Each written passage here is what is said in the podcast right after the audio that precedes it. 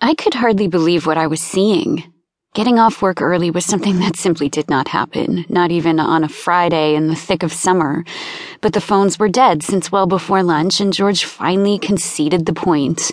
No one was in the market for a landscaping bid at the start of a long weekend, and he finally grumbled under his breath that we could take off if we didn't have anything else to do. There were always other things to do, filing and checking the supply closet for inventory and the like, but Beatrice beat me to the punch and wiped her hands together before planting her palms on her desk. No work for the wicked here, she chirped. That got another gripe out of George, but he relented at 1.30 and told us to be on our way. And no getting into trouble, girls, he said before we were even out the door. Beatrice turned on her heels and flashed him her sweetest smile. No way we would ever do that. But as soon as we hit the parking lot, her lips swerved into a smirk as she grabbed my arm. Want to go get a drink? she asked.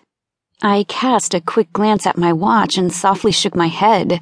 It's hardly happy hour, Bee. Has to be five o'clock somewhere, she said. Come on, live a little. In my mind, that meant taking the time to hurry home to Matt. He was on summer break, crashing at my place as he tried to find a job.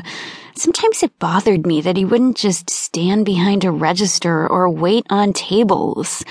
I was footing the rent, the utilities, and everything in between for two.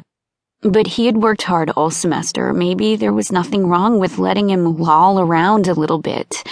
He was always sweet to come home to. And I was about to give him the best of surprises so early in the day. Rain check, I told Beatrice, but I bet I'll have a story and a half to tell you come Tuesday morning. She crinkled her nose as I ducked into my Camry. Pushing the gear into drive, I turned the corner on Island Ave and cut across Route 10 in a quick bid for home.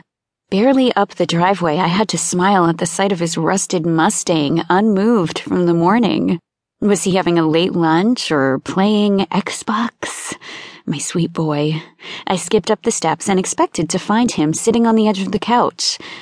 Nothing but the cushion, slightly out of place in the blue screen of death pouring through the HD monitor. Matt? My voice was barely above a whisper. But he had to be here. No way he would have taken off on foot. Matt was not the type to walk when he could ride. Was he sleeping in? At nearly two o'clock in the afternoon? I had half a mind to wake him up and tell him that finals were over and now he could take me to lunch. Or rather, the other way around, when the sound of his voice, shifting into a groan, made me smile. How did he know I was near? I started to take the steps two at a time when another moan, far lighter in tone, mingled with the sound of his voice. Was that. No. It had to be from the TV in the bedroom.